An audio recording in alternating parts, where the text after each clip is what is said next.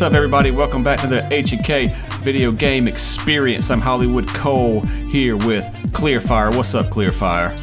What's going on, man? Oh man, I'm ready to do this top 100 Super Nintendo games, my favorite system. And it got a lot of downloads. Everybody loves the top 100. And we're here to cover the last top 15 today. And we're also here with Swinging Thunder. What's up, Swinging Thunder? Hey, what's up, guys? Glad to be here. And welcome back to finish this list off, man. Another Super Nintendo expert, grow up in the day, just like us. Well, I had to comment So- too. S- Swinging Thunder's got a new mic, and man, he sounds nice and bassy. I got got a nice, rich voice. I, was telling him that earlier. I just wanted to wanted to tell the world that. Well, I appreciate that. I- I'm, I'm 40 years old and I just hit puberty. I'm very excited, but my voice is changing and I'm growing hair in weird places, but it'll be all right. There you go. Starting to turn into Sasquatch. So, all right, man. Well, anybody got some news, dude? I ordered Metroid Prime. I will say Look that. I I reserved it, and I didn't even pick it up because I took Oh off Thursday and. Friday, and I ordered it over there by work, so I didn't get to go. And today I was super busy, didn't get a chance to pick it up, but I'm pumped about it. Every time I watch it, I think it's awesome. So Hollywood's starting uh, to sound like clear now about getting games. Well, I'll tell you what I've been playing though. It's a sleeper too. Is Resident Evil 3 remake for the Resident Evil stuff. Oh, I started I, yeah, I started playing it just for um, the Resident Evil podcast. But I was like, I got Resident Evil 3 remake. Let me tur- turn it on. Started playing it, running through it, and it's such a good fun. It's short enough to where you know you can blast through it, and I'm like, and all the like all the Resident Evils. Once you get finished with it, you can buy other power ups and all this kind of stuff that change the experience. So I've like really tried to like go through there and buy everything. Well, excuse me, buy everything. But I got the uh, rocket launcher infinite ammo. That's the most expensive thing. But anyway, I go back there and mess mess around through it. It's super fun. You can you can finish it all like an hour if you know what you're doing. nice. Have you played But- the Have you played the remake of two yet? Yeah, I did that one too. That's a full up one. And Resident Evil 3, we'll, we won't get too much into the Resident Evil. Resident Evil 3 was supposed to be a Resident Evil like 2.5. Um, and Code Veronica was supposed to be the actual Resident Evil 3, but they uh, changed it. It kind of got changed. Resident Evil 3 went to the one that it did go to, and Code Veronica is a spinoff, so it's actually backwards. But Resident Evil 2 Remake's also a, a great game. It's a lot longer than Resident Evil 3 Remake. but I don't like I'm not like the idea of this like Resident Evil 2 this beast monster just chasing you go go go next door everywhere you go you know and you're like oh my gosh he's going to come in here and it's just I mean I get an anxiety attack playing that game you know it's Yeah. like it's so but the graphics are beautiful um, the story they did a really good job on both of those remakes they got four going to be remade now and I'm, that's going to be fun too so, but we'll get into all that. If Co- oh, which by the way, we're supposed to do that with Coach. Coach had kept having scheduling conflicts, so we have to delay that one. That will if if he gets on, it's supposed to be next Wednesday. We're recording that, and that'll be a fun one to do. That'll be the Resident Evil one. But we were supposed to do that one next, and I knew when I said it on the last podcast, like we have been burned many times before, saying that it's going to happen, and it doesn't happen. So I usually hold off. But they were taking a break from the Hall- Halloween. What do we call H and H and Halloween? Yeah, that's what that's what I was. That, that's so like so like Hollywood post that, and I didn't know that he was going to do it like that, which was kind of awesome because because uh, you know I I came up with the twelve days of H and Camus, and so he he calls it uh, H and I thought it was H and Calloween, but when I read it again, I'm like, no, it's H and Coloween. Because it's spelled K O L. L O. It's H H and Coloween, so it's H and Coloween. that's funny. Yeah, yeah. I just made it up on the spot. Yeah, So I and thought so- it was good. And so I actually have some, some some just a touch of news. It's not like anything serious or anything, but it's about Clear actually picked up a new game and actually put it in his Mm. machine and actually turned it on and actually played it. There That's you go. shocking. What is going So on actu- here, man? So, so I actually got Far Cry Six um, uh, Friday or Saturday, and I put it in my Xbox Series X. I got it for the Series What, X because I wanted to try it on the Series X and not the PS5, and spun it up and played the first you know 15 or so minutes in it, and because it took like forever because it has like the, the bad thing about the, the with the Series X one is like when you buy the game, even though it's for like the Series X or the Xbox One, it has a patch just for the Series X on top of the day one patch. so it had multiple heavy Oh, wow. gigs of download. So it took me a while to download it just so I could play it. But I got a chance to play it a little bit, and I'll tell you because this, uh, guys, this is my first time ever playing a Far Cry game. That game is going to be a lot of fun. Like I enjoyed it. The graphics are amazing, and it just it, it pulled me in. It's a game that's definitely has pulled me in, and, wa- and I want to play more because it's an exploring game. And two, I found out some cool things that you know you can do with the game that hopefully one day we'll be able to talk about. Awesome, man. Yeah, they are super addicting. I never played that one, Far Cry 6, but I think Far Cry- Cry 3 was my first one, and I've had the same experience you did in terms of just how cool the game actually is and how well it's laid out. Um, but yeah, I didn't know that. I might have to get that one for the Xbox. Well, I mean, it just too. came I'm- out. I'm- it, yeah, it just came out on Friday, so it's a big. Yeah. It, was, it's a, it was a big release, and um, I got lucky and found one of the Ultimate Collection or one of the Ultimate editions, the Steelbook collectors, because you know me, I like collecting things. oh yeah, And I said, the only way I'm gonna buy it right now is if I can get that. I don't care if it's more money, but if I can get that one brand new wrapped up copy here at GameStop, I'm gonna get it. And dude's like, hey, we got one more that's in the back wrapped up. Otherwise, I'd have to get the one that's off the shelf, and it was already beat up. And so I'm like, sure, yeah, dude, if it's still in the wrapper, let me get it. So yeah. You need to lay out um, kind of all your collector's editions, or somehow do some kind of a let everybody know what you got because you've always bought the collector's editions Yeah. of almost every game. I'd be interested to hear. the biggest one I have is the Destiny 2 collector's edition that came with the backpack and all of that, which is actually pretty cool, but it's still in the box. I you know, I took the game out, but the everything else is still in the box. Oh, it is cool. Well, dude, I got to tell you, if you've been a fan of this podcast for any time, you know that we're PlayStation guys, you know, Nintendo, and weren't big Xbox fans. But Xbox is the only thing I could get a hold of, and now I'm an Xbox fan. So I still still hold the same true with Games Pass, like I've been saying. But that's you know whatever. Uh, the Xbox itself, I'm loving it, man. Um, so I was playing it- Red Dead Redemption on it. It's a very slick console, and the fact that Microsoft is investing money in getting other or buying other game developing studios is a big, big hit for it. And two, I mean, I've got both the PS5 and the Xbox Series X. Series X. Say I'm doing the same thing as you now, trying to call I it something know. else. It's weird. And and I'll tell you this, guys. Turning that Xbox Series X on, there's just something a little more special about it than the PS5. Don't get me wrong, the PS5's got a nice boot up, but I just don't have anything that's drawing me to the PS5. I mean, I got tons of games for it. it it's just there's no games that are specific for the PS5. I mean, same way for, for the Series X, but it, it's just nice. It just feels it feels more put together than what the PS5 is, and the PS4 had that same feel in the previous generation. So, I mean, back to one of Hollywood's points on a previous podcast, it seems like you know, generation from generation, it's kind of a flip flop on who really does the better on that whole user interface. And right now, it looks like Microsoft has got it nailed down. Yeah, I have to agree with that. They've always had a good one, if you ask me. Well, I went to three. I didn't do Xbox One, but 360. I love their interface, and I've loved this interface. It's, it's better. Um, but uh, Swinging Thunder, what you been playing, man? So, a little inspired by you guys. So, going a little bit more retro. So, a lot of Castlevania games. Kind of kicked back with the There uh, you go. Castlevania Advance games, which is funny because I guess they just Did you get the released collection? that. Well, I have all the originals. So, Okay. you know, that on the Advance as well as the DS. Uh, Portrait of Ruin specifically is a, a lot of fun with that one. I mean, they, they, they kicked out like, let me do my math real quick. They did three in a three in three years, and then I think they took one year break and then kicked out at like another two on the DS. They kind of Metroidvania'd Yeah. out. But I do believe that last one, Order Order of Ecclesia, was like the last true Castlevania game if you look back on it. But What do you mean the last those- ca- true one? The tr- last true Metroidvania one? Well, last true Castlevania game, if you think about. Well, let me uh, rephrase. No, no, no, 2D. no. They did. They did Lords of Shadow on the on the PS3 Xbox. But what I'm saying is, there's been forever. I'm, I know that one of your guys' podcast was Bloodstained, which I'm a big fan of.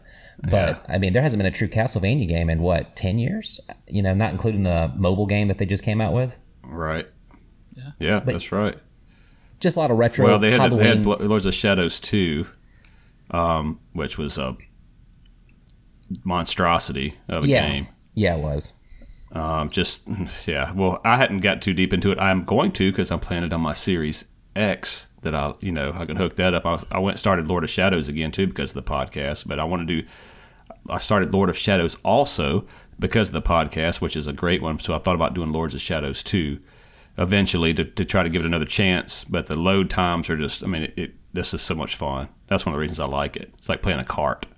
Well, Oh, the yeah. thing about the thing about that for you playing Lords of Shadow, let's go with Shadow One. I like Lords of Shadow. Shadows Two was eh, but it's amazing though. Uh, the technology gaps have been lesser and lesser because you know put that on 4K, play Lords of Shadow original. That game came out what eight years ago, ten years ago, Yeah, something. and and I mean it looks outstanding. Probably plays great as well.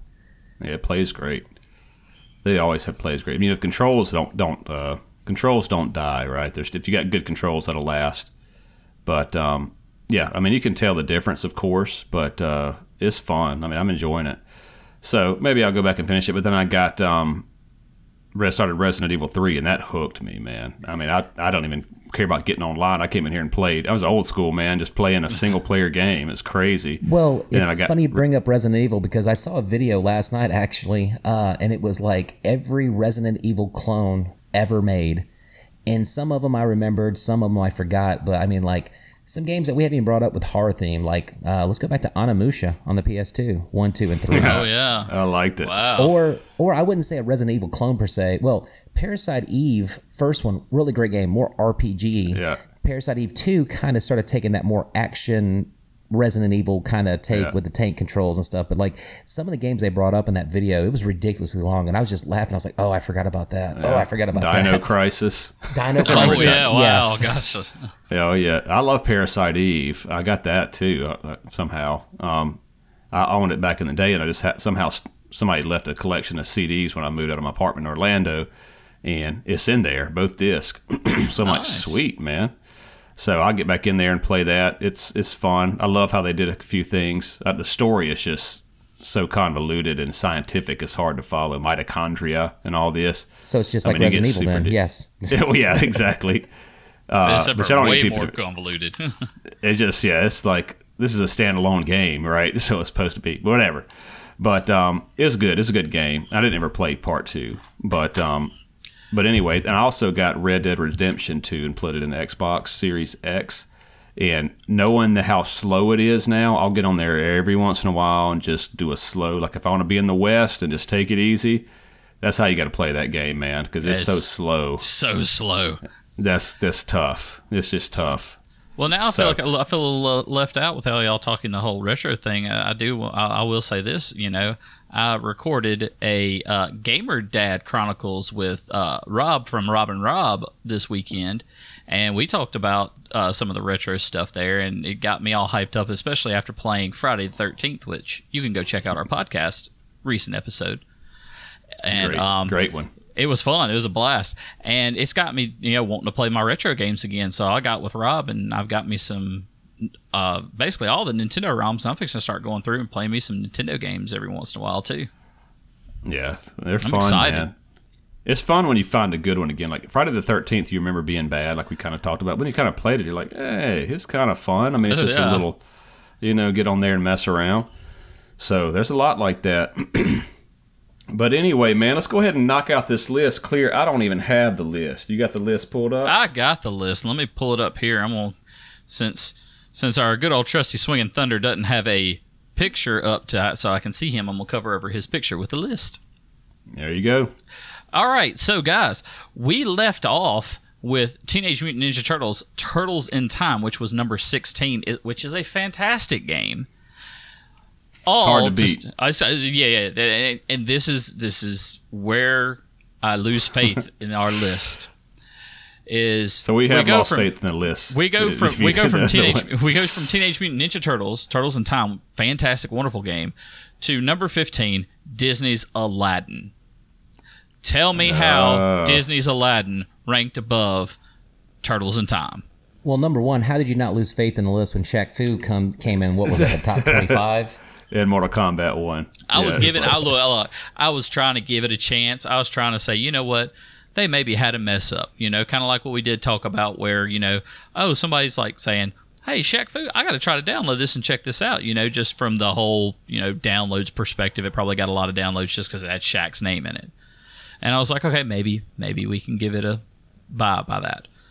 But So as soon as I saw the, uh, Disney's Aladdin, I was like, uh uh Can you read the criteria again in case this is their first Yeah, podcast? yeah. Let, how let did me they? pull. Let me go back up to the top of the list to give me a second. this is how they here. found. This is how they ranked them. So it's a little bit right. unique, but it's not just So- somebody one person's opinion. It's something else. So this guy, this guy named Derek at Uprock said to make this list first. I browsed the NES, the SNES games listed on websites Emu Paradise, Grouvee, IGDB, and How Long to Beat, all of which feature an average user rating for just about every SNES game ever released and indicate how many users rated the game.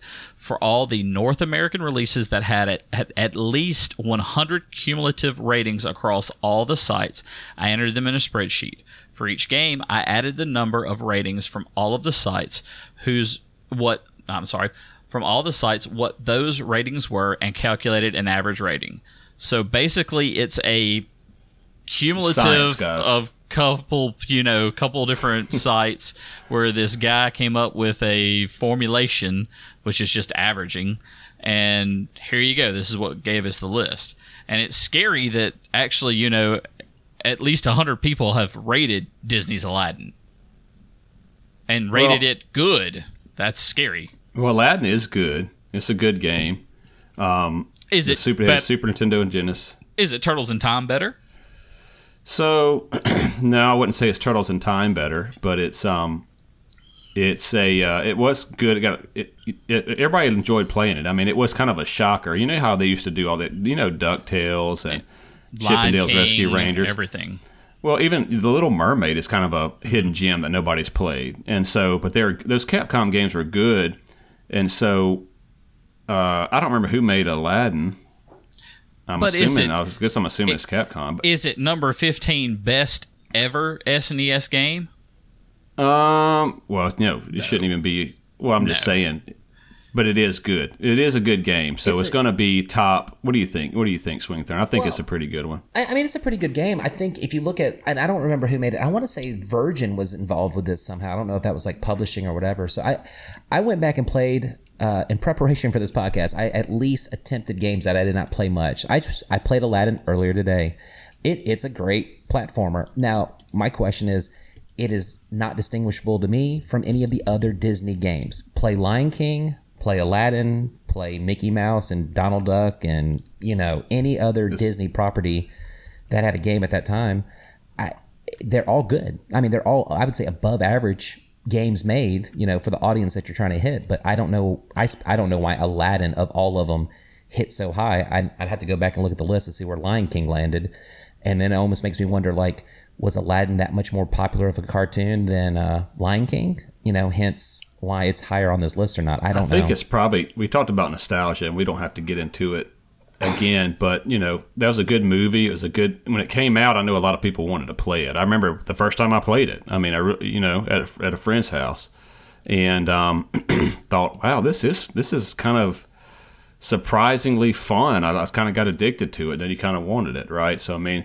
When it comes to emulators downloading it, I could see how people would get it. I mean, I, I honestly don't remember anything past the first stage.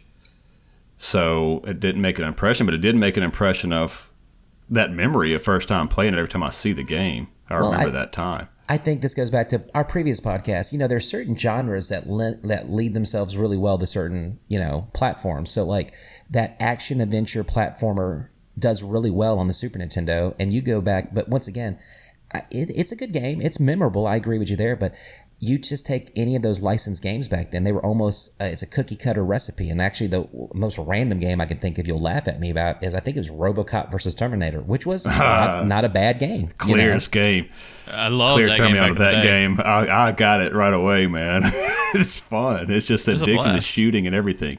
there's little elements of things that just make it so fun, and that's kind of the with with RoboCop versus Terminator, the same way Fred Aladdin, the collecting the apples, the jumping, the the combat.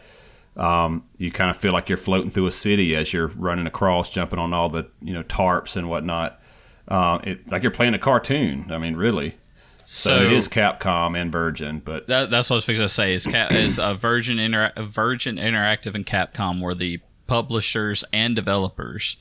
And two, when I think of this game, I don't ever think of the Super NES. I think of the Genesis because it was on a Genesis as well. And I agree with you. I think of the Genesis version, but like once again, it's a good game. Is it? That's why number y'all don't know any 15? better. No, no, I don't think it's number fifteen in comparison to other games that are below it on this list. Of course but not. it's it's it's a good Is it- game. Just say if you tell me I don't know any better, tell me why it's number fifteen on this list. Other than I'm not saying I'm somebody not arguing mess about 15. I'm arguing about it's better than the Sega version, and that's a common just because Sega didn't have the sound or whatever. But uh, they re-released it on the Switch, Capcom and the Lion King combo pack, and so um, you know I didn't buy it, but you know I don't remember the Lion King game really, but I I had that one on a game on the Game Gear Game Gear, and yeah, I played remember that on that. the Game Gear all the time. I loved it on the Game Gear. It was fun. The only thing I will say about Lion King, and I think you can go back and look, is they made that game ridiculously hard for the audience that Oh, yeah. they were trying to hit with that. It's insanely hard. Like just crazy. Like now it's probably easy for us, but back then it's just it was stupid. Aladdin, good game, but you know, yeah, not Teenage Ninja Turtles in time, good.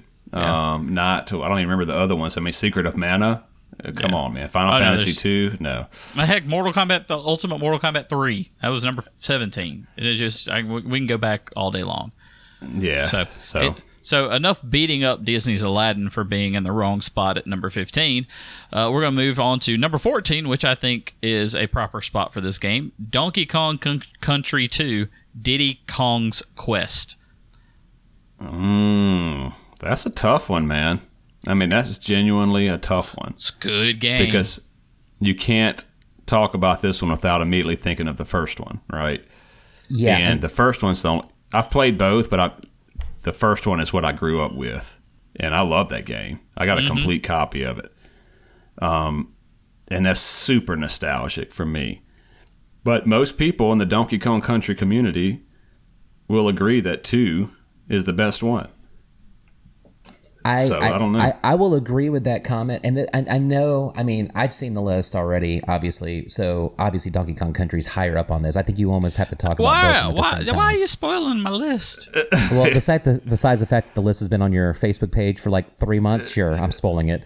Spoilers. Um, so I, I would agree two is a better game, and like I said, I'm going to kind of combo both of these, and we can touch back on whatever when we get back to the other one. But what I remember about Donkey Kong Country One is the VHS tape that they sent out to promote. Oh yes, yes. And you talk about getting pumped that. and psyched. I think me and Coastal watched that. Vi- it's like a, what was it, twelve minutes, fifteen minutes? Like mm-hmm. half of it's Yeah. behind the scenes, but you got to Oh, get maybe so good. five minutes of like the video gameplay. And I The think me and first Coastal- YouTube video. pretty Why much the first They, they, first they YouTube sent out a video. VHS Why don't we everybody's get house. more hype videos like that? That's just I know. I was yeah, so seriously, excited. even on YouTube. Why don't they do that? I mean, that's don't an awesome hype. It was an awesome hype video. what I remember is getting it in the mail, and it was the craziest thing because I think we did have Nintendo Nintendo Power for like you know one year, so that was one of the things that we got with Nintendo Power. And we open up that that tape, VHS tape. I think it's like I said, 15 minutes long. I swear to you, I think we played that thing at least three times a day, dude. It. And I did too. You can find it on YouTube now. Oh, I'm sure you can. It's so like Yeah. what I remember about that game specifically is I bought my own Super Nintendo and I used to cut yards like ten dollars a yard to save up money for a game system and whatever.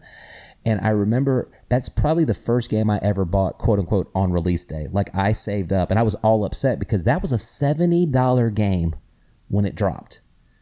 yeah, I don't know if you guys It remember that. was. It was because it was the you know uh, that and what was it Star Fox like you know the extra you know extra on the console or cartridge or whatever. But uh, so pumped. Now once again going back to the one we're supposed to be talking about. Uh, Two, yeah, I think two. They just took one and they improved it, but this goes back to that nostalgia factor we talked about last time. Is that one sticks out to me? I don't care how great two or three are. I just the time invested, the nostalgia with the video, just how excited I was about that. And then for our younger viewers here, I, everything gets spoiled by the internet now. You know about things 17 years before a game gets developed. You know, that that dropped out of nowhere. You didn't know anything about that. Like, hey, there's a random VHS tape in my mailbox. Oh my yep. gosh, this is the greatest thing ever. And you know, yeah. And the way that they did it, they had the guy, long hair, 90s guy, dude. I mean, it was, and he was just this cool guy walking through interviewing everybody at Rare. They showed some gameplay, and you know, you were just like, this is unbelievable. Just the graphics. You know, that Sega had 32X out, Sega CD out and then they drop this on Super Nintendo that looks better than anything, right? And so, but yeah, the nostalgia for that one, just you know, great. I don't know. It's hard to explain. You're just happy to have that, you know, just to to have those but, graphics in that game. you Like this gameplay is second, you know, whatever. This is a cool game. The gameplay, of course, was phenomenal. And then but you know, two. But everybody remember too that video that we're talking about was Donkey Kong Country One, not not. That's right. That's not right. Donkey Kong Country well, Two. Well, with Donkey then, Kong Country 2, you have to you have to tell me what the the date was it was released, but and this is something we also touched on before, but the graphics and I'm, I'm not knocking it. You know, PS1 at that time's coming out. I think around the time that Donkey Kong Country 2 or 3 is coming out, and they're having a hard time. They're working their way. 64, PlayStation 1. I mean, 3D. That's new for us. That's cool. It's very polygony. You know, it's just a lot of yeah. polygons. It awesome. doesn't look clean. And then you look at Donkey December Kong. December 95. Okay, but you okay? Yeah, so in what the PlayStation Five dropped in? I mean, PlayStation One dropped in what ninety five, right? Yeah. And so what I'm saying is, you're looking at graphics on the PS One, and they're blocky and they're chunky, and then you're looking at the Super Nintendo pumping out Donkey Kong Country 2 with those graphics, and you're just kind of, I, I know for me, it was kind of like, why am I going to get that new system? And like, it looks better on the thing I still own than these games that they're trying to push on this new next gen console at the time. Yeah. So yes, that's what kind of in a kind of in a kind of in a, a I guess a um against that whole statement there is you know PlayStation One was pushing for the whole more three dimensional look graphics. It wasn't pushing for the 2D side scroller, although Donkey Kong Country gives you that effect of it not quite being 2D, but it's very much still a 2D side scroller. And so that's where for me I was like, it's yeah, it looks really good. And don't get me wrong, I loved Donkey Kong Country. Loved, uh, enjoyed playing Donkey Kong Country too. But when you look at that comparison, you know, PlayStation One coming out that same time, I was like, I want that new graphics because that's something that they're trying to push and do more than what they've done and what they're doing with Nintendo. Nintendo just gave me another side scroller. Yeah, for me, Donkey Kong Country 2 just flew under the radar. I don't know if it was because I had a PlayStation. I don't think I had a PlayStation time. I got a PlayStation the same day. I, bu- I bought Final Fantasy 7 before I bought a PlayStation. And I had to um had to uh, hit up a friend of ours to buy his PlayStation from him. And I said, "Hey man, let me give you a 100 bucks. Then I'll pay the rest later. Is that cool?" And he's like, "Yeah, that's fine." And uh, we did that. And um but anyway, uh I was kind of make an assumption of why it kind of flew under the radar. Is it because I mean, maybe they just made such a big production with Donkey Kong Country One that they just assumed, you know. I mean, I remember seeing pictures of it and stuff, but I was like, "Wow, big deal." And then I played two as an adult, and you know, it was fun, but it's not doesn't grab me, doesn't hook me in. Um, so I can't really comment more than that on it, unfortunately. Yeah, that's about all I can comment to. I played it, I had some fun, but it's not as memorable as Donkey Kong Country. Agreed.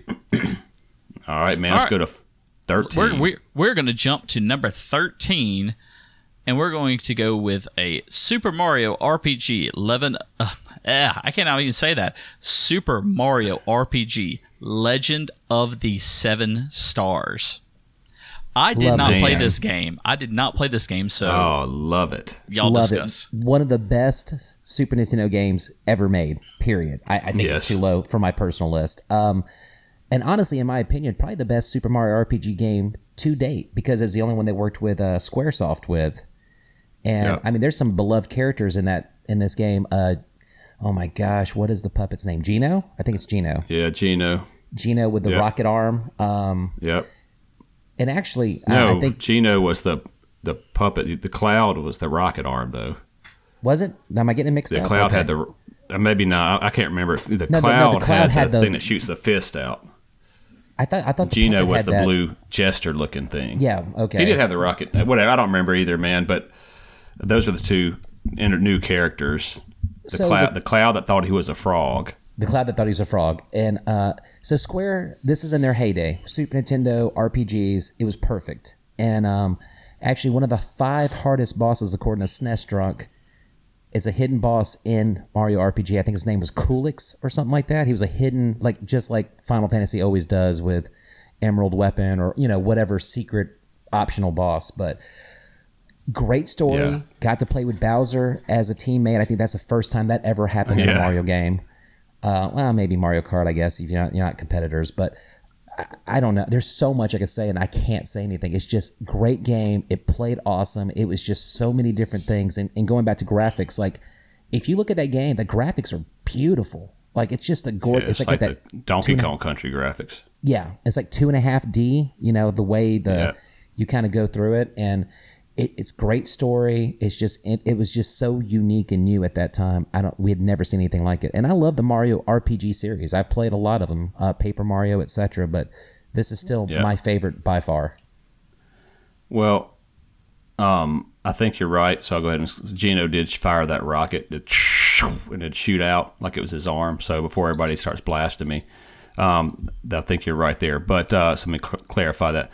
So we talked about Final Fantasy Mystic Quest, right? About SquareSoft America releasing a beginner RPG for the dumb Americans. Well, this is should have been the beginner RPG. This is a perfect low RPG that's just easy for anybody to pick up and play. You don't have to get crazy. One thing I did like about it was when you level up, it lets you pick do you want SP, which is your magic, HP or attack power, or attack something power. like that. Yep. Yeah, and so you could you can kind of feel like you're fine tuning your guy instead of just doing your default, you know, upgrades with level uh, statistics. So you did have those, but then you were able to pick. And I didn't like that they all share star power or SP. That's the only problem. Like if you got your party has 25 SP, everybody shares it. Not every member has the But I- same. I, think it goes back to what you said though. Like it was a this was what Mystic Quest should have been. This was a perfect Yeah. RPG because if you didn't know what you were doing, it, it I wouldn't say it held your hand, but it definitely guided you in the right direction. But if you were a hardcore RPG guy or girl, you could go find all kinds of hidden things, Yeah, hidden items. Yeah, it's, it's just fun. It was a blast. It's on the uh, SNES Mini. Um, and this is one RPG. Every time I start it, I say, I'm going to finish it this time. I'm going to finish it this time. And I never have finished that game. I've gotten so far, and I'll always go, well, I've never gotten this far. Then I'll see, oh, yeah, I remember that. So I've gotten so far into it, but I've never finished it. Um, Wow. So, Well, the yeah, one I don't know why. The one other thing I will I will joke about this one, you know, and we're I think we're all big Final Fantasy fans as well. But like you know how there's always little inside jokes, like in Seven where uh, Cloud finds Tifa's orthopedic underwear. Uh, there's a there's a hidden joke in this one as well with Peach's um undergarments Yeah. that Mario can Yeah, find in the that. castle. And uh, also, you can find a sleeping link in this game. There's a little hidden gem for you if you find that in the proper part in the game. Oh, that's cool. I do like I do like games that give you the kind of little hidden things. I mean, we definitely talked about that in a link to the past because that was a lot of fun seeing all that randomness there. So Yeah, and it, it also will allow you your attacks. You know, you can do more damage by timing your buttons properly, so your attacks aren't just fire and forget. You have to same way for defense. You know, you have to be interactive throughout the whole battle to, to maximize your to min max your characters. Dodge so and- I like that dodge and block. aspect of it. Yeah, it was awesome. Yeah, yeah, great game. Should be higher. should be a lot higher, just from the sound of y'all talking about it anyway. All right, so let's move on from 13 to number 12, which this is might be a little bit of a shocker as well. Final Fantasy VI. This hurts my soul. Yeah, that kind of hurts a little bit there, because That's uh, that's that's one of the quintessential Super Nintendo games that I know Hollywood and I both grew up on playing all the time. I had so much fun Yeah. with it. I mean, even so much fun that I gave away his copy, which I don't remember, but I'm, I'm, I'm, I was I think Swinging Thunder is the one you gave it to too. I just Is that you telling me that? I just don't. I just don't remember that. Like, Don't that's- take it with might, you to Texas, man. It might be something I blocked out of my memory or something. So No, I did. I think I had your copy. I didn't steal it. I gave it back, but I did. That was the first RPG I really remember playing, and uh, it, it, it's a way. I, I, I look. Let me backtrack here. I think every Final Fantasy fan, their first Final Fantasy is their favorite Final Fantasy because that's the one that got them hooked. For me, No, it was not this. me. Not you. no, not I'm- me, I'm a- not me either. Because Oh, well, shocking. Hollywood's first fantasy, uh, Final Fantasy was Final Fantasy two because he got it in his Easter basket one year because I was jealous that he got it, got a video game for an Easter present and I didn't. That I got just nothing but candy that I don't eat because I don't eat chocolate. That used to come up like on every podcast for Oh, a yeah, it while still when we first comes up. started. It still yeah, you sound like you've really gotten over that. Was, was yours Mystic Quest there clear? Was that your first No, Final Fantasy? well, no, my first, my first, well, Mystic Quest, yes, was my first owned Final Fantasy, and I actually love Mystic Quest. I, that's why you love it. That's why I you love it because none of us else do. Well, I, I love it. You know, it's just something fun, but it's not my favorite. You know, and Final Fantasy two is not my favorite because that was my first experience with Final Fantasy because of of Hollywood. You know, I would look deeper into some of the other ones. You know, seven is amazing. It's an amazing story. I mean, you you can't that that- story's just so great, so deep. You know, and then ten. I mean, I spent countless hours on ten doing the uh, sphere grid and everything like that. I've played that game multiple times, and then looking at um, what 15, that was the most recent one, I think, and I played that and really enjoyed it. You know, and I just realized too that on um, the Xbox Series X Games Pass, I can go back and play some of the ones that I missed, like Final Fantasy 12, Final Fantasy uh, is it 12, the Zodiac Age. Yep. yeah, Uh, 12 that, Zodiac that, Age. that- that's on there, and then 13 as well because I did not play either one of those. And Nine's so- on there too, I think, right? I think so. I think I think nine as well. I didn't like nine. That's just it just wasn't my thing. But you know, I didn't like Yeah. eight. I liked nine. I didn't like eight. I oh, oh my gosh, I cannot tell you how many hours I spent on eight. I loved eight, trying to get the Ragnarok and everything. That was so much fun. I, I mean, just had blast playing that. So well, this just one specifically, I mean, I, it, it was my first Final Fantasy, and it was my first RPG. And I mean, I know you guys have done an entire podcast or podcast on this one. I think everybody knows the love that you two specifically, but I'll throw my hat in there. This is, I don't know if it's my favorite, but it's it's one A one B with seven and ten. And what I loved about this, and it threw me off playing other RPGs after the fact, was it was weird having an, a a cast of characters instead of just having one protagonist or one primary character. And I, just the story's incredible. Uh, the gameplay is awesome. I mean, like like I said, this was my first RPG I ever played, and I absolutely loved it. So I got to say this. So the first RPG, Final Fantasy II, for me was over at Jonathan Drayton's, and he goes, "Hey, come here, let me show you this." He turned it on, and you see those red wings, flying over the ocean. Such a great opening. What is this? This is unbelievable. I mean, I remember at a birthday party he had, he, he showed it to everybody, and he had to go. Somebody came to the door, said, "Hey, you know, Marcus, show him." So I was like, "Oh man, I got control. This is awesome." So I started playing it. And that's when I wanted it, and I played it through, and I love the adventure of it. I love the de- character development of it. I love the story, right? And it is rather linear. And then, so right away, I got to get Final Fantasy three. And then Final Fantasy three comes out, and I'm gonna get. I do. You can't see. I literally got chills just by saying. Then Final Fantasy three comes out as I'm reliving this, uh, and dude, it just the story was super sick with Terra and the Espers, and then you got all these cast of characters that all have their unique personalities, and you get to go through this entire game. General Leo and Kefka, and I mean, man, these are phenomenal stories. Well, Cyan, and Cyan's just story always sticks out to me too. You know, like how you Who's introduced Cyan, science? Yeah, and then going back to what you were just saying. I didn't mean to interrupt you, but like when you're talking about seeing two for the first time in the intro, I feel that way about three. You know, when you see right. Terra oh and yeah. them with oh the mechs. gosh. that's in the great snow. too. And they're walking through the snow in those two mech suit, three mech suits. Oh man, It's Dude. something about the Final Fantasy two and three. I'm gonna call it two and three because that's what we know it as. It's something about Right. those openings on those two that are just amazing for the game it was, and the fact that when you go back and play it now, it's still just as great as the first day that we played it. Uh, both games, Final Fantasy three especially, because I mean that's what we're talking about here. But I mean it's just one of those games that's just like it's breathtaking. You've got depth to it, more depth than you did in Final Fantasy II, which was a great game. But you're looking at so much more depth. You've got multiple characters now. You're playing with multiple characters. You're growing the multiple characters. I mean, yeah, you did that in Final Fantasy II, but not to the depth that you did in Final Fantasy III. Yeah, and you, and you play through this entire world, the Esper system, to where you have a percentage of whatever magic points is how fast you learn a particular spell, and then you can hand off that Esper.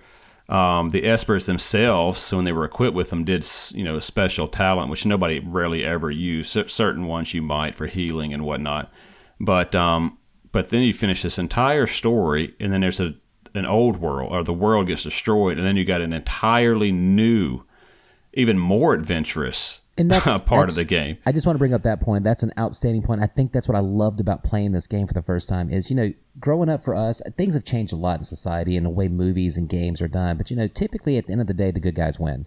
And it was so weird for me to play that game and get to that point you're talking about, and we lost. We didn't win. You know, the world goes into ruin, and now how do we recover from it? And I remember as like a teenager, like, what? We didn't win. The good guys yeah. didn't win. What the heck's going on here? Yep and everybody's down. And They got a character characters kind of running around. And when I first, in your Celes, right, when you first start, you're like, I didn't really play with Celes, so now she's underpowered, whatever. And then you go find Sabin. And so when I first finished the Underworld, you know, when you, or, and you finish the game, it kind of goes through every character's little story or whatever, a little scene with each character. Well, if you didn't get that character, it'll kind of show a little black and white thing or a little thing pops up and just fades back out like they died. Sorry, they died, right? As far as you know. And then I went back and they had a strategy guide, you know, two inches thick one time that I bought. And, um, and looked at all the stuff I missed. I was like, what? All these characters are still alive. You got to go find them. Well, that's a story in and of itself. And trying to find them and get them all back together. And, and dude, and there's like two other characters you can find, Umaro so you left and Gogo. Shadow, didn't you? You left Shadow on the continent, didn't no, you? No, yeah, I did the first time. I sure did. Yeah, I did sure. as well. Man, we got to go, dude. Like three seconds left, man. You can't be sitting there waiting for Shadow. Quit asking me. You know, game. Come on. you know, you didn't know game mechanics. It's asking you for a reason. You know, and it waits till like five seconds, and he jumps down.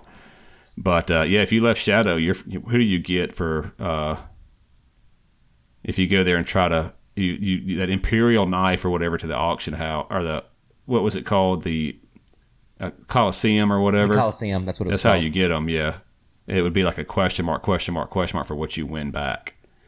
But um, but he wouldn't be there. So anyway, it was uh, there's so many secrets and stuff and glitches and whatever you can talk about this whole game. We did a little three part series uh, about the story, but um, maybe we'll go in there and break down clear just more about the actual game itself, the developers, Man, some funny I'm glitches, and so down, so down for that. I'd, I'd, love to play through it again too. So, but great game. That should that should be top five without a doubt. Agreed. For as far as just great games. So we can probably talk through this one pretty quick because we have discussed this one before on a list. Good old number eleven is Super Mario Kart. Yep. I think it's the old Mario Kart. The, I mean, I mean, basically, basically, no. the main reason why it's up here is just because of it's a start of an era. You know, it started the Mario Kart series games.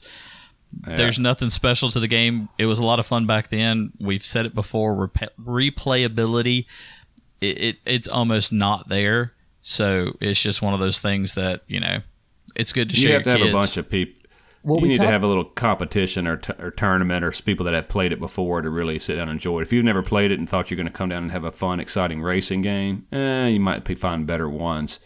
But uh, you know, it definitely didn't age well. But at the time, it was super fun. I went we didn't back, see anything like it. I went back and played it, and I went back and played Rock and Roll uh, Racing because I had a hot take on the last podcast, and I 120 percent stick with what I said. Rock and Roll Racing, objectively, way better game than Mario Kart. Yeah. And so we don't need to. We're not. We're not belittling Mario Kart. If you hadn't heard the other, we talked in depth about it a little bit more on the other podcast. So, but uh, if you really want to know that, just kind of check it out. But yeah, I mean, it's like we, all the stuff we've said. Great game, battle racing. Kind of never saw that. You know, we have with or even R.C. Pro-Am, but not to this level. And Mario characters and red shells track you, green shells don't stars and lightning, kind of cool, with little shortcuts in the track. But you know, once you kind of done it a couple times, it's hard to, you know. Anyway, All right. what's the so- next one, man? That's what I was going to say. We'll make a quick jump with that. The next one is Super Mario World 2 Yoshi's Island. Oh, man, it's uh my personal opinion. I, I you know I bought it. I wanted to play it. It is a classic for the Super Nintendo. Most people can't get over Mario's cry when he falls off Yoshi. Um, I'm kind of one of those. It don't really annoy me, but it's just kind of like, ah, another. I got to go get this dude now. He's floating around in a bubble, and you know it's really put well put together. It has a little bit of like the different kind of graphics at the time, like it's drawn or something drawn and colored. But I never finished it. Uh, you know, it wouldn't didn't hook me like Super Mario World one. Um, but uh, it's still a good platformer. I mean, so probably deserves So- in the top twenty. It, probably top 20, not top 10. So the good thing about this is now that we're in the top 10, we actually get some statistics here. The average rating on this out of the um, out of his compilation of the sites that he used was 88.38 out of 100. That scored it a 19th. And its total ratings was 4,712, which put it as, as 10th. So, how in the world did it end up still sitting here at 10? It said that its final score is 64.39, which I don't know how you got that out of all those statistics you just gave us. How did it still up end up here at 10 with that? But, you know, nineteen is a better spot for it. know, I, yes, I can see that. And I mean, the same. I, I've I've attempted it multiple times because it is a classic. It just doesn't catch my attention. It just really doesn't. It's not a bad game. That's just a personal opinion on it. That's it. All right. Well, since we all just don't have a good taste for number 10, we'll move on to number 9, which we might have the same thing here as well. It's Top Gear 2. there it is. I knew it was up there somewhere. And and let me give you and I'll just since we've got the the stats on it, its final score was a 68.8, average rating was a 96.77 out of 100. It was first on ratings in its in this whole thing. Jeez. And its total ratings was 4,629, which put it at 11th for that. I can kind of see it having ninth because of that. That's kind of you split the difference a little bit there and you push it to ninth. So Okay, so so Sounds like I need to play this game. no, I did, and I was not impressed. And I, any top gear, any top two gear, and top gear two fans out there, I'm sorry. It's not a bad game. I would say it is the most average, average racing game I've ever played on the Super Nintendo. I tried it out about four hours ago. Graphics aren't great. I mean, there's a Top Gear, Top Gear 2, and there's a Top Gear 3000 on the Super Nintendo.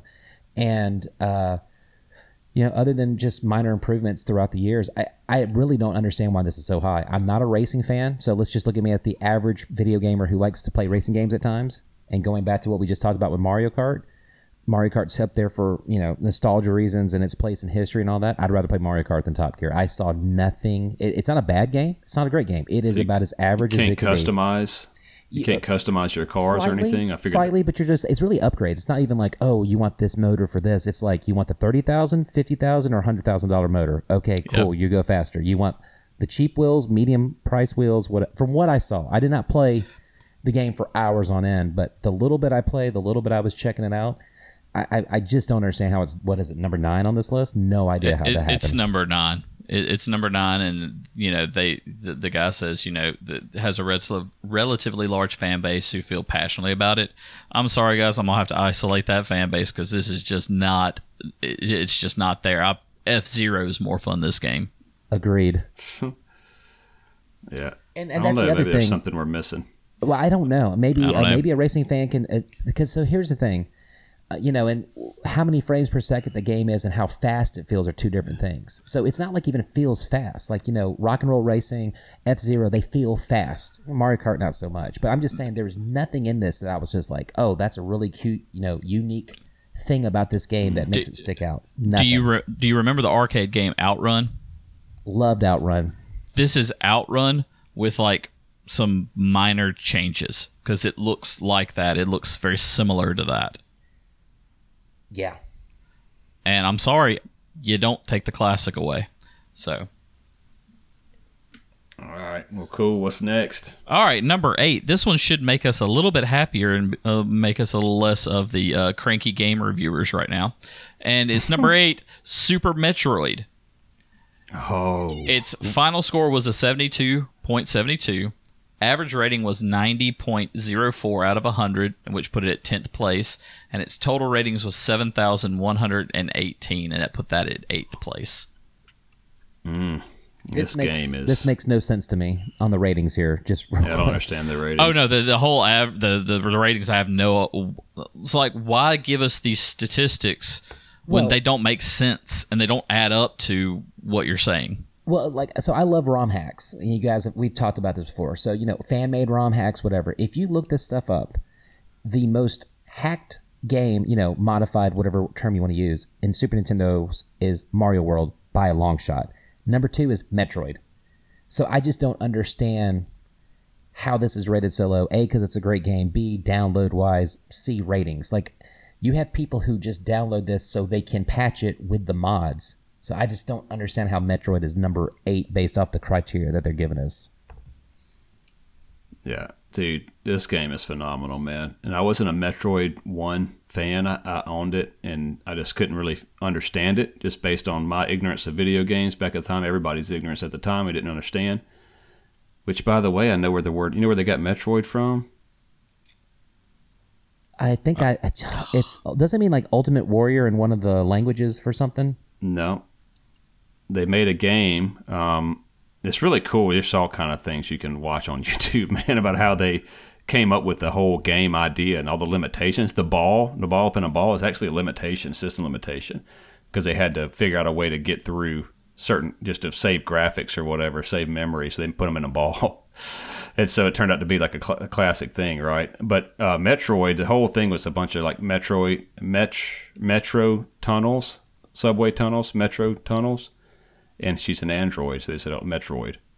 That's awesome. Um, That's yeah, interesting. so it's like, yeah, so, so it's called Metroid, and then they at the end they're like, "You want to make it a girl?" Like, yeah, sure, it'd be awesome. So it'd be surprise everybody. So they did that. There's a whole bunch of things about it, but anyway, I wasn't a super big fan of that one. Um, and then Super Metroid came out, and I played it as a kid, you know, for thirty minutes, an hour. It's like, eh, you know, whatever. And then I played it as an adult. I went and bought it because I was just collecting again. I said, well, I'll try it. Oh man, I could not turn that game off for three days before I finally finished that game.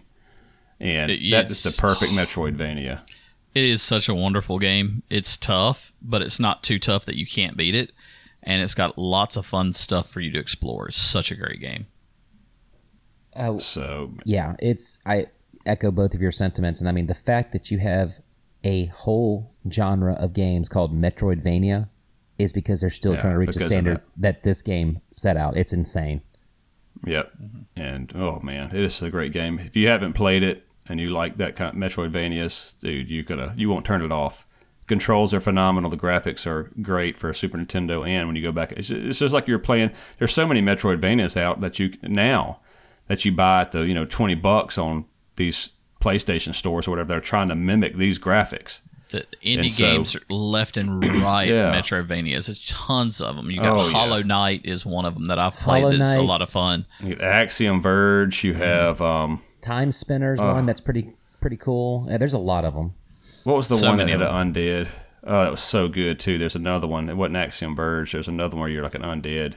It's called Mummy or remastered or something. It's not even. It's No, just ri- ridiculous. it's- It's, it's Mummy remastered. It's or Mummy something. remastered. It's off the Mummy movie with like uh, Tom Cruise in it. Yeah, and it's it's you're Oh, playing it's as one of the soldiers. dude. Yep. And so anyway, yeah, there's a bunch of those. So great game. Check it out if you have not. Should be in the top ten for sure. So. I don't All know, right. It's just so many great games. Oh, yeah, so we're going to move on to number seven, which is one that we definitely have all three been on a podcast discussing Legend of Zelda A Link to the Past. Its final Nice. score was a 75.86. Average rating was a 90.85 out of 100, which made it sixth. Total ratings was 8,125, which made that seventh in that category. So, so what? This is the number seven right now. Number seven. Six. Number seven. Oh man, that seems a little low. It does seem a Um, little low, but I mean, uh, uh, uh, it, and he points out, you know, the first one of the main things he points out is all the Easter eggs and everything, and of course he points out the Chris Houlihan room. So Yeah. I mean, you've got a lot of fun secrets in this, a lot of fun different things like that. You do have the two different worlds, which is a you know a fun thing, but you know.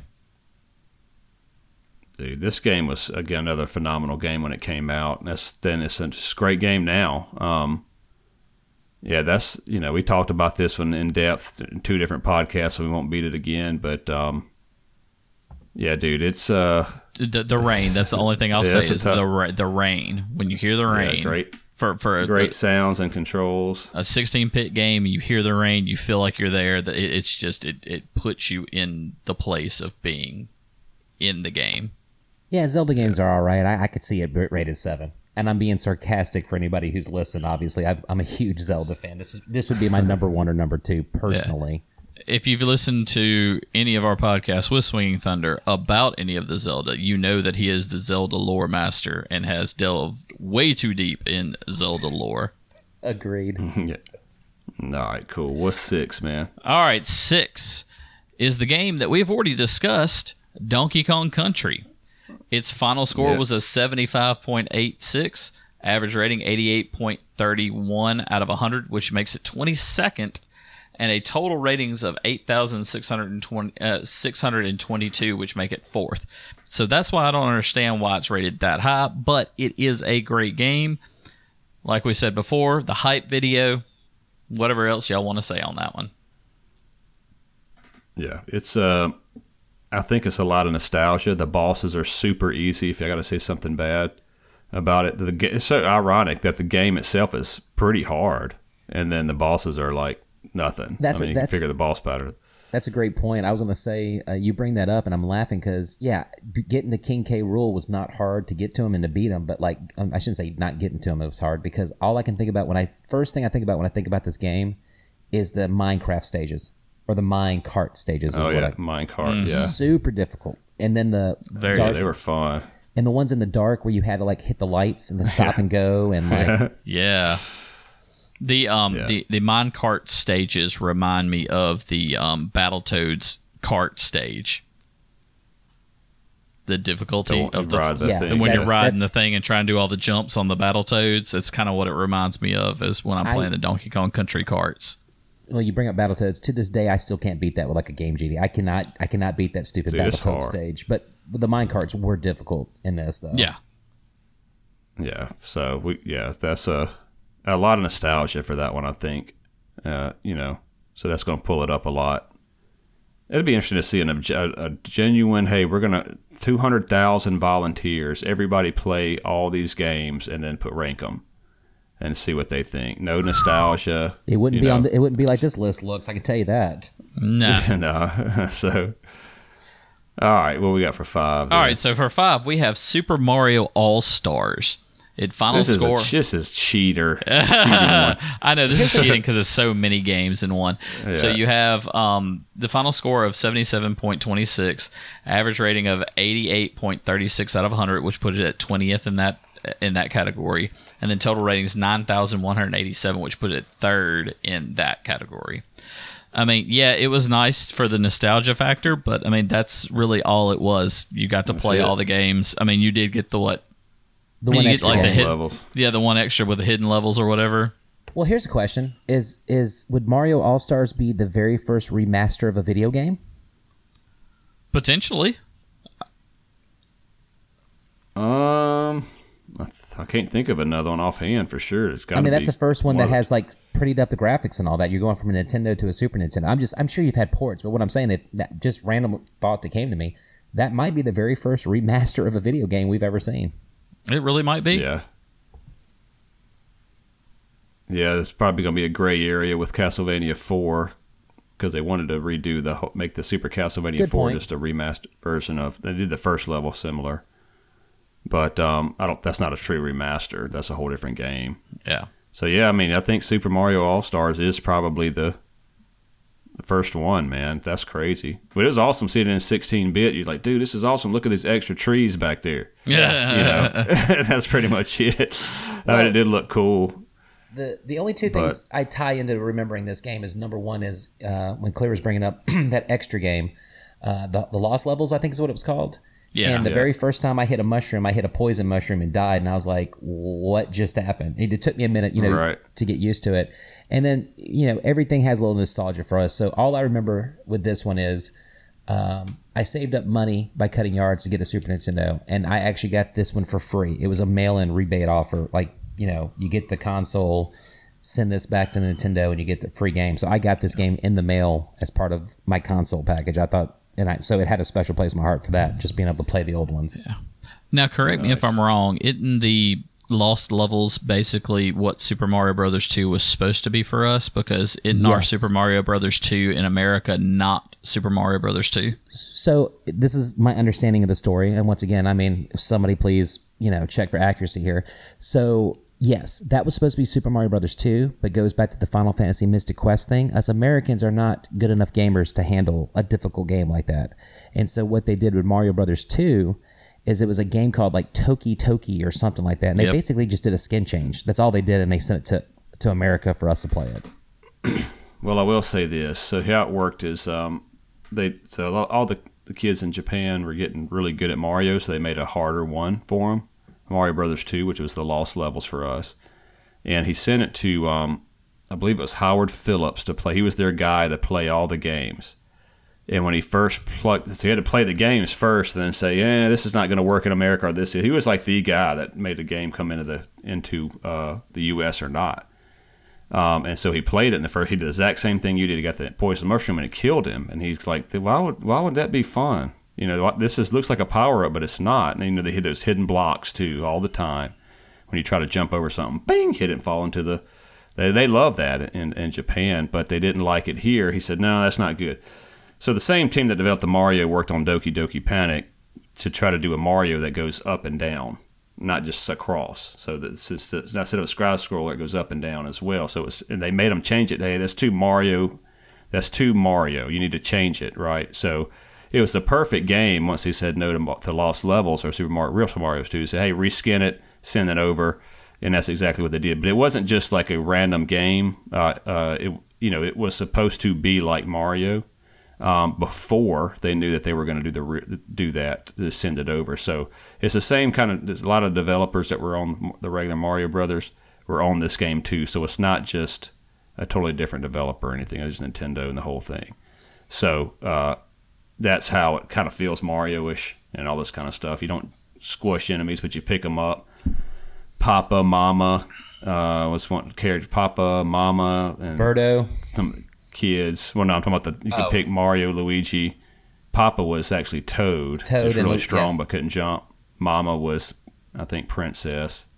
I can't remember all the characters, but they're best off based off a cartoon, I think, over there. Mm-hmm. But anyway, that's how that happened. So, yeah, it had the lost levels and it was super hard. I didn't. They were right. I didn't want to play it. Probably would have killed Nintendo.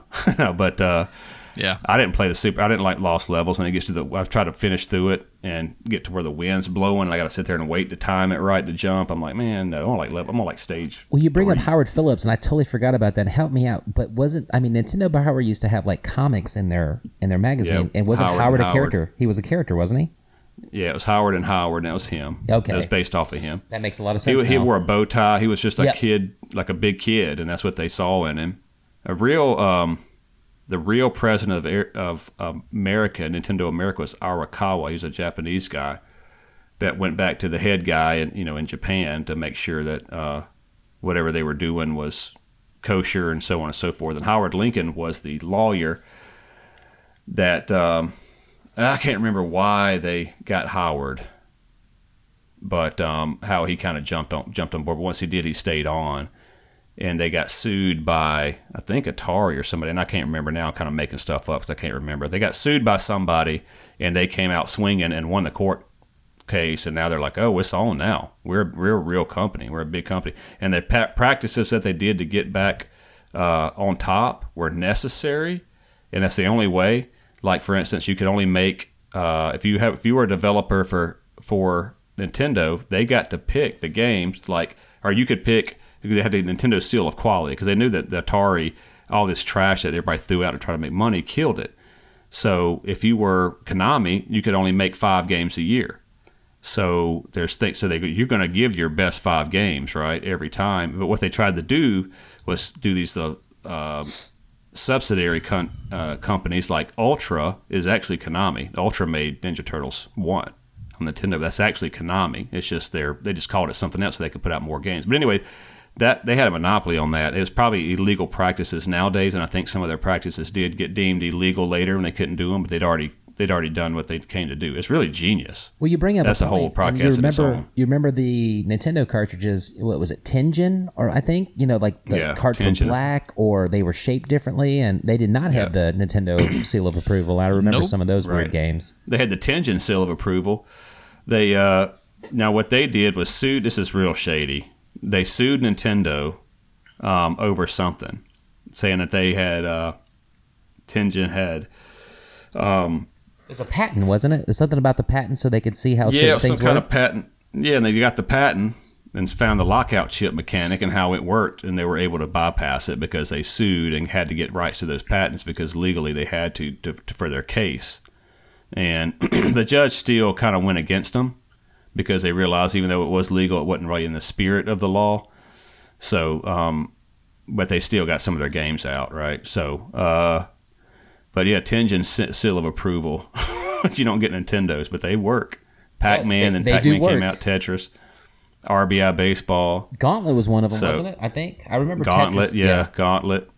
So, but anyway, that's so. Where were we? What were we talking about now? Mario All Stars. We were levels. talking about Mario, Mario All Stars, and we went into a information. deep rabbit hole.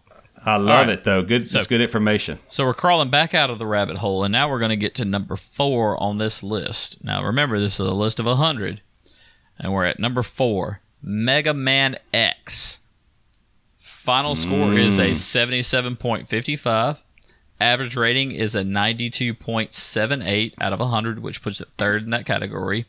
Total ratings is 8,406, but it's six in that puts it sixth in that category. I, I've I don't know. I'm hurt. I'm hurt. I'm hurt a little bit on that because I mean, Mega Man X just that was it was so sick. I mean, I remember we've we've talked about it several times on the podcast. The whole Yeah. you know front cover of the game was the whole reason why I bought it. You know, not not because of a Mega Man, but just because of it being Water. That you know, it was he was fighting an octopus in the water. so, um, yeah, I mean, revamp of the whole Mega Man, super great game. Number four of all, I don't know. I love the game. I think it's one of my favorite games. I think it needs to be the top 10, uh, maybe 15, just because I'm thinking about all these RPGs. And RPGs are going to take the cake. Is that fair? You know, I don't, it's because I'm an RPG fan, you know.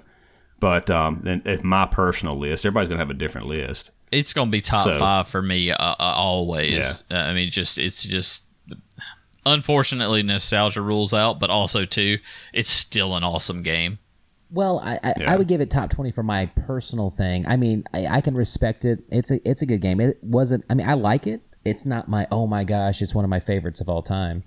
And I and sometimes it's weird about ranking these things. I'm with you, uh, with both of you. I think R- RPGs are my thing. So typically, because you get so much value of them, but like like I said, I don't hate Mega Man X. I'd rather play NBA Jam than Mega Man X. You know, so my personal preferences, but I can give Mega Man X the nod over an NBA Jam. But top ten, top fifteen sounds more right than top like four, personally.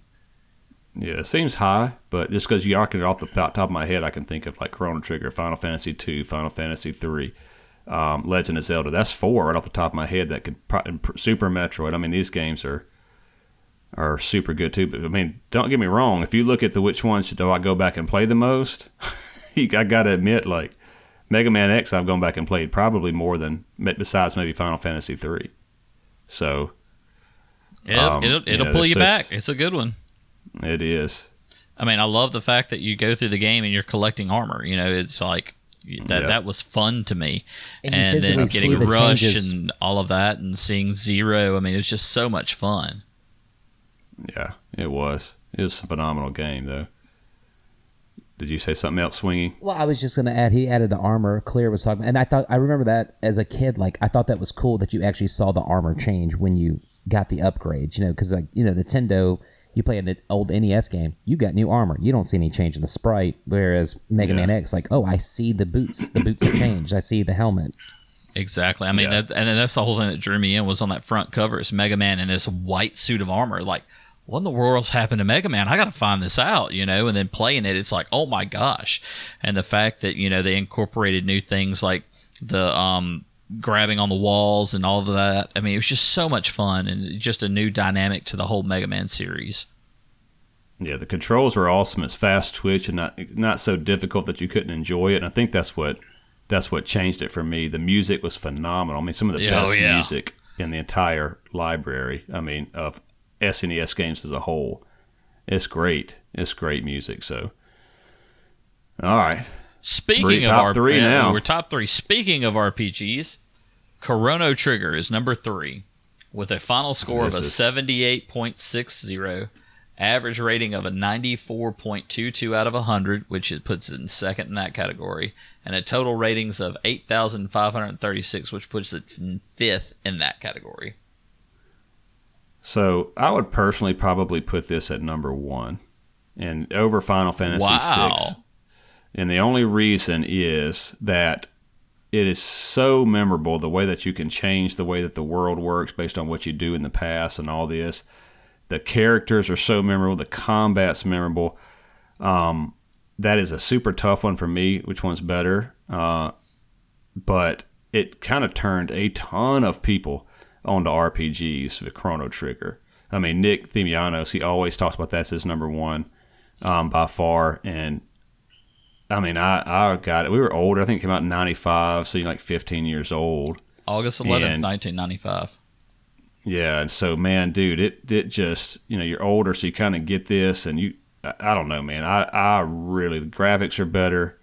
So It's a phenomenal game. I agree with you. I think for different reasons. I Final Fantasy six, three, whatever, will always have a pla special place in my heart. I think trying to be as objective as possible. This is probably not only the greatest RPG on the Super Nintendo, which is saying a lot, but I to this day top three RPG ever made, and and, and there's a lot of reasons why. And once again, SquareSoft and Enix before they joined were powerhouses with RPGs, and then help me out here. I think uh, like the guy who the Dragon Ball Z creator. So you had like the you basically had an all star team come together to make this game number one. And there's so many unique, cool things they added into it, like the double tech, triple tech. So now you're not RPG, wait for your character to do his turn, choose an action. You can time it up to where you can do double and triple combo attacks. I, I think for the average RPG fan, it's the perfect length. It's not overly long. Right. It's not overly in depth. You can play it. You can have fun. You want to play it more and get different endings. You can do that. It, it- did you just have fun playing a twenty-hour RPG and be done with it, and you think it's awesome? You can do that. There's you don't have to invest hundreds of hours into Chrono Trigger to get a lot out of it. And it's just it was almost once again an all-star team at their apex of their powers putting together a great product. I, I don't know what else to say about it. It's it's an incredible game. If it's not number one, it should be number two. So here's the all star team that he is referring to it's Hironobu Sakaguchi, creator of the Final Fantasy series, Yuji Horii, which is the creator of the Dragon Quest series, and Akira Toriyama, Dragon. Dragon Quest's character designer and the author of the Dragon Ball manga series. You got those Dang, three dude. Doing a video game, you're gonna have a video game that should be a top on most everybody's list. It's an amazing game. Like both of them have said, I'm not gonna beat the dead horse. I have played it. I didn't play it as much as either one of them, but it is a great game. And with having those three powerhouses writing, uh, writing and developing the game, pick the game up and play it, people. If you haven't, It's like think about this for a second. The whole time you're you're told that this guy named Magus is the antagonist. He's the bad guy. Right? And he is. He's a bad guy. It's not you know, he's the super powerful wizard you gotta go he turned this knight into a toad, into frog, and that's just what I kept his name as, frog. And so you're you're follow you're chasing him around the entire like half of the game. You finally find him and you have to make a choice now. Do you kill him? Do you have him join your party? Now you got this super powerful wizard on your team. and all this stuff. You are, you know, you challenge him to kill him. If you kill him, then you can get Frog back to his normal human self. uh, If you make all the other choices, if you don't, Frog will never turn back. He'll be Frog forever. But Magus joins your team, and then you find Lavos, the real antagonist, and now you got this super powerful. All these little things just change. You know, the, getting the dang rainbow shard blade was just super cool. That you had to go get the rainbow stone and find it all the way back in the BC, drop it off there, and then it- then the sun has to hit it for millions of years, and you just travel through time that way. And there's like you know, the the wizards that are there. I mean, there's just all these different worlds. There's a wizard city that's like they know about magic or outside of time or something. It is just and the music is unbelievable. Yeah, they that team right there. I didn't know that that was the whole team, but that is you got you're going to have gold if you got that. They need to get back together. Get the band back together, guys. Come out with something. Please, we'd So- love we'd love to see what you can do with with this gen graphics. Oh, Oh, it'd be insane. All right, well, we're going to go ahead and jump to number two on that. And number two is Earthbound. Final score of an 83.58, average rating of a 92.21 out of 100, which puts it in fourth in that category. And then total ratings of 11,150, and that puts it second in that category. So I have not played I've played it a little bit. I have not played a lot. Now this is where this rating system makes sense to me. And what I mean by that is this. This is a game that a lot of people probably didn't play when it came out here in the states. Uh, so I could see a lot of people downloading it and checking it out and hearing about it.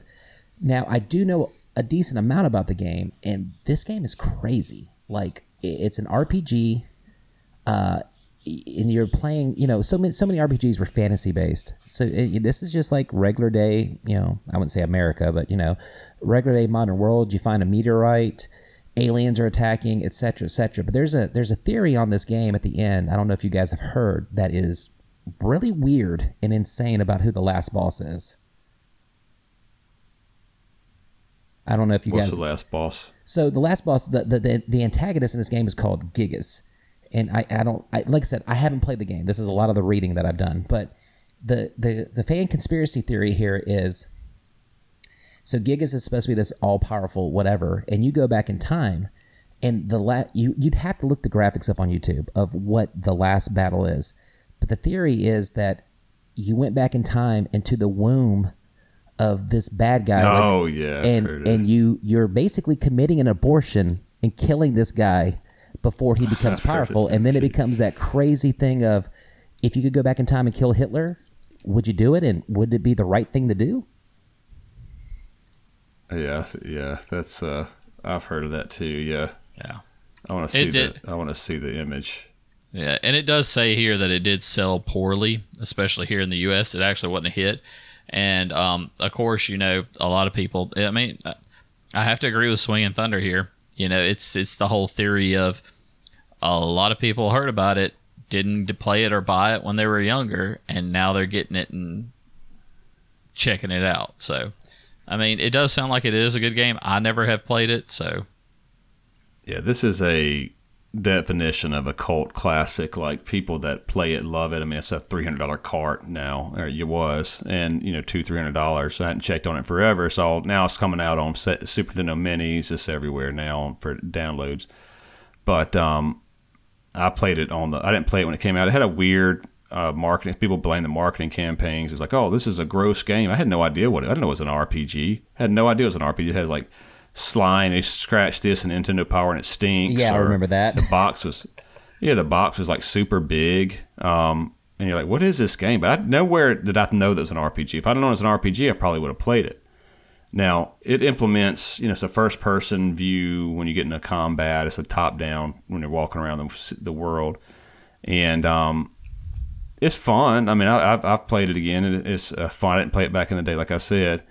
Um, one of the things that I will say that they implemented here is one of these things where it's hard to see how did nobody else pick up on this. But this is one of the best things an RPG can have is when you're um, walking around and get random battled. If your party is way overpowered for the enemy, it just automatically you, get you get attacked and then it puts you right back in the world and said you won the fight and you get all the experience that a little you know a green enemy would kill would give you and gold.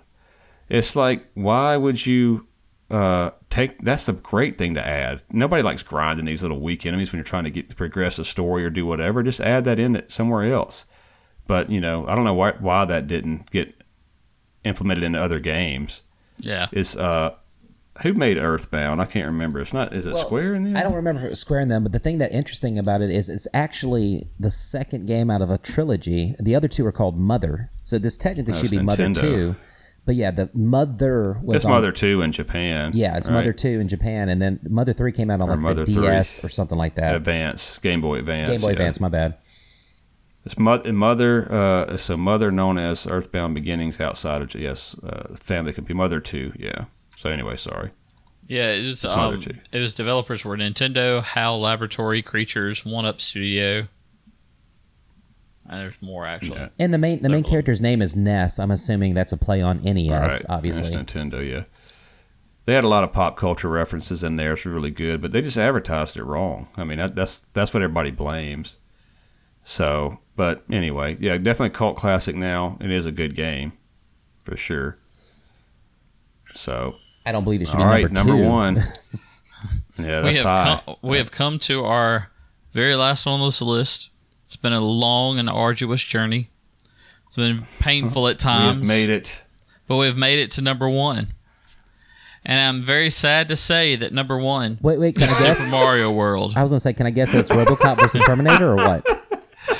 Yeah, yeah but I was surprised it intro wasn't. for Surprised it was. So, so lackluster. This is so true though. Super Mario Yeah. World. I mean, don't Yeah. get me wrong. It's a Super Mario World. It's a good game, you know. And, and I really hate what the guy writes up in it. And yes, I'm gonna use hate. and I don't like it. He's like, Super Mario World uh, is- regarded as one of the greatest games ever, and is far and away the best-selling titles in the SNES. First of Give me a all, who who in the world are you talking to if it's regarded as one of the best games ever? Maybe in the top fifty, but not. I mean, and then it's like it sold over 20 million copies. Well, no joke, guy. It sold over that many copies because it was attached to the system. If you bought the system, you got the game in the box. I mean, It's like saying Game Pass is doing well. I mean, it's just crazy. It's like Comes with it's the like let me throw all of the moronic things I can say in this list into one caption for Super Mario World. Now, don't don't don't let me knock Super Mario World because it is a very fun and it was a great jump System seller. And it was well yeah well a great system seller but it was a great jump for the mario franchise you know the improvements the it was a fun game to play but it's not number one of the greatest games i don't care what kind of algorithm you have it is not it should not be there especially based on if you're saying some something about sales i mean I, I'm, gonna leave, I'm gonna leave it there and I'm gonna let y'all talk about it. I, I'm, I'm out on this That's one now. I like it. I mean, I, I don't know if it's the number one game on the Super Nintendo. Uh, I think it holds up well to this day. And I mean, I, the thing about it is, you know, if you even compare the Mario games, I mean, it looks slightly better, but I, I would almost say Mario Three is better than Mario World. You know, and then I think so. and then you, I you know, agree you, with that. you go to Mario 64 and it just changed everything. Mario 64 and Love Zelda changed everything from a 3D perspective. So, Yep. yeah, I mean, you I don't know how you're the number one on your console when you're not even the number one in your own franchise or even close to the top on your own franchise. Personally, Sales. Great. So everybody looks at. yeah, great game. Uh, I love the little hidden star world. I thought that was so cool. You know, getting the 96 star thing and the the graphics getting all weird and colors and stuff after you fully fully beat it. And you know, uh, this was the first game I would say, other than Mario Brothers One, that I not officially, but like you know, I kind of sped run. Like, okay, let's see how fast I can get to it. You know, I played the game so much, beaten so much, so I had my you know how you have with three files. So my f- first file had all 96 stars, but like my second and third files were just speed runs. Like I would jump on it on the on the uh, summers. Like eight o'clock in the morning, I should have it beat by lunch, you know, and just You talking about Mario 64? You talking talking- about Mario World? I'm talking Mario World. you didn't have. you know, you got stars. We get like game, the Star beat. World. You know what I'm talking about? Oh, you're talking about yeah, but 96 stars. You say 96 stars. There's 96 stars. So there's 96. Okay. There's Star Star Road. It's a hidden. yeah, I remember that. So if you get all if you found all 96 exits in the entire game, you get a star next to that file, and it completely changes uh, the colors Okay, and yeah. stuff like that to the game. So I had my first file. I I, I 100% completed the game, And then my other two files, I would just do speed runs during the summer when I was a kid. You know, like, okay, starting at eight o'clock in the morning, how long does it take me to beat Bowser? And I would use every shortcut that I knew. That goes back to what we talked about before, where everything was word of mouth prior to the internet. Right. Like, okay, I think the fastest way to get up to this level, cut across a ghost house, open up this Star World map, you know, Star Road map, do these three things, and you'll pop up in that little um, pipe next to Bowser's Castle and go in there. Yeah. Yeah, I remember this. Uh, they had it set up at Walmart when a Super Nintendo came out, and you're just like, I wanted to play it every time I went into Walmart. I mean, I was just like, Dad, buy me this, please. I won't ever need another game. This is the only game I'll ever need. Blah blah. blah. You know, and uh, you know, ten years old, and my dad's like, of course, no, you want some other games. But it really hit hard when it first you know, people first saw it. First 16 bit. I mean, nobody knew what graphics. You know, like, like, man, this game looks amazing. Yoshi, and you get to stomp on these. I didn't really like how you stomp on the goom, the Koopas and they fly out of their shell. I'll see how it was implemented later, so it fit perfectly. But at first, you're kind of like, why don't you just stomp them like normal? But anyway, they flew out, and then they're still alive.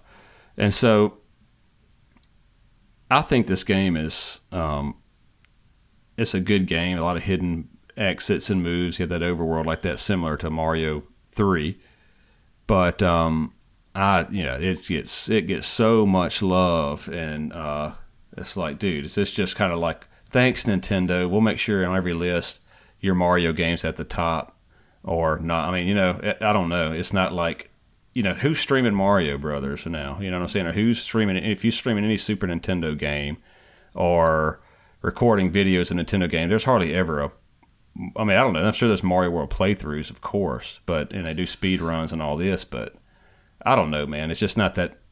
I don't know how. I don't know how much of it is genuine versus just kind Well, of go- an homage. Go Well, back to what you just said. Go look look on Twitch and see how many Metroid players are playing versus Mario World, and I'm sure it's twenty to one.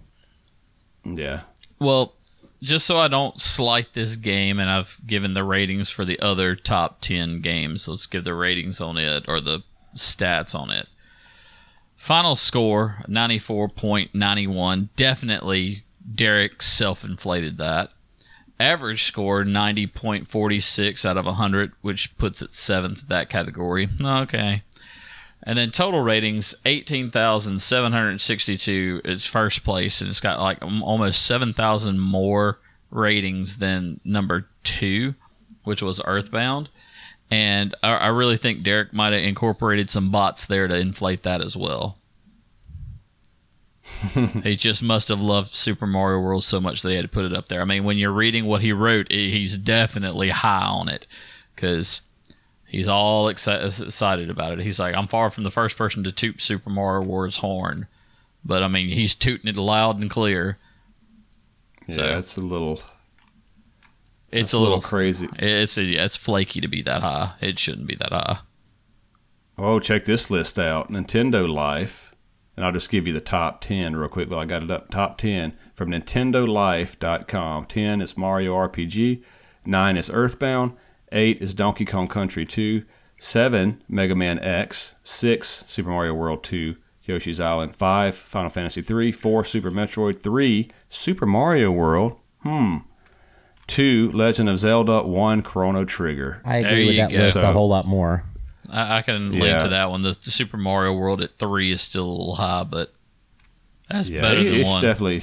Yeah, it, the one is just a little of all of the games. I mean, they didn't grow or learn anymore since they, you know, since they released it. You know, Eh, I don't know, but Yeah. I don't know. My top three would But probably anyway. be I don't know in any particular order, but my top three would probably be Chrono Trigger, Link to the Past, Metroid.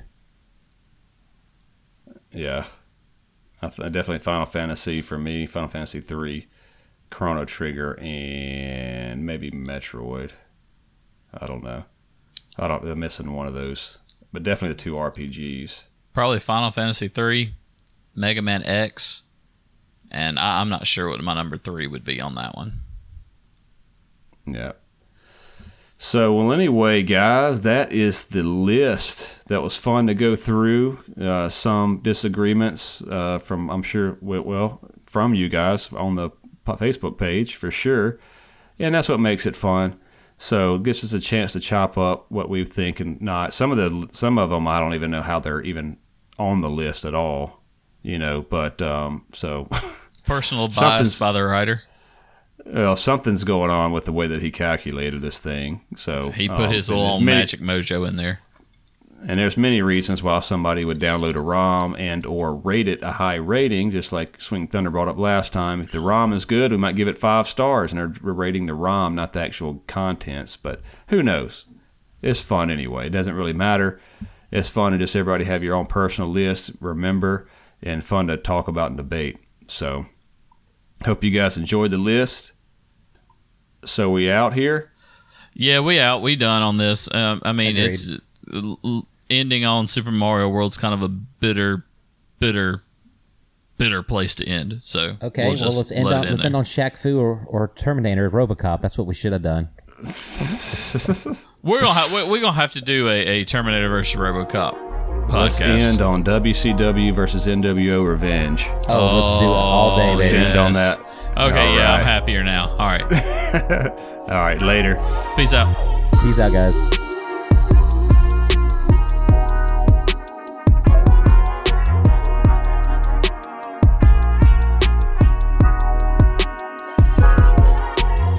Everybody, thanks again for listening to the HnK Video Game Podcast. Check us out on our website at www.hnkexp.com for all of our previous episodes, for our social media links, and for places that you can follow us on major podcast outlets. So once again, that's www.hnkexp.com. And once again, thank you so much for listening to the HnK Video Game Experience Podcast.